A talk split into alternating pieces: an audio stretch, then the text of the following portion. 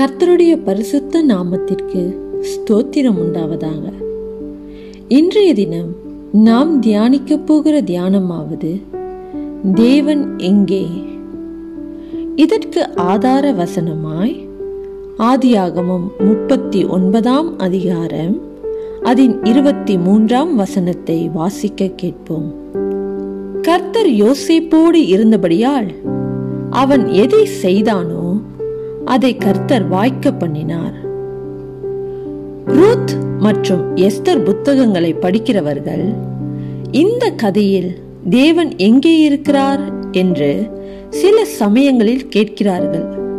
Ruth புத்தகத்தில் தேவனுடைய நாமம் இரண்டு முறை மட்டுமே குறிப்பிடப்பட்டுள்ளது. ஆனால் தேவனை குறிக்கிற வார்த்தை எஸ்தர் புத்தகத்தில் ஒரு முறை கூட இடம்பெறவில்லை.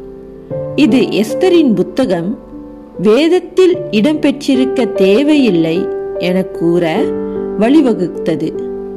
ஆனால் இந்த மக்களின் வாழ்க்கையில் தேவன் திரைக்கு பின்னால் இருந்து செயலாற்றுகிறார் என்பதை தெளிவாக பார்க்க முடியும். தேவன் யோசேப்பின் வாழ்க்கையிலும் தொடர்ந்து இடைப்பட்டார். தனது சொந்த வீட்டிலிருந்து வெகு தூரத்தில் இருக்கும்போது கூட யோசேப்பு கர்த்தருக்கு உண்மையும் உத்தமமாக பின்பற்றுகிறவனாக இருந்தான். யோசேப்பு தானாக எல்லா முடிவுகளையும் எடுப்பதாக தோன்றினாலும் கர்த்தர் யோசேப்போடு இருந்தார் என்றும் அவர் அவனுக்கு ஜெயத்தை கொடுத்தார் என்றும் பல முறை வாசிக்கிறோம். தேவன் யோசேப்பின் நிமித்தமாக போத்திவாரின் வீட்டை ஆசிர்வதித்தார். யோசேப்பு கட்டப்பட்டு சிறையில் தள்ளப்பட்ட போதும் தேவன் இன்னும் அவனோடு கூட இருந்தார். அவன் கையிட்ட எல்லா வேளையிலும் அவனுக்கு ஜெயத்தை தந்தார்.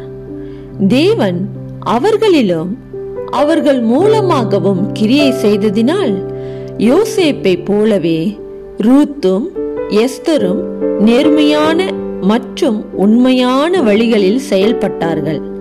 அவர்கள் எதிர்கொள்ளும் பிரச்சனைகளுக்கு தீர்வு காணும்போது அவர்கள் தெய்வீக ஞானத்துடன் செயல்பட்டார்கள்.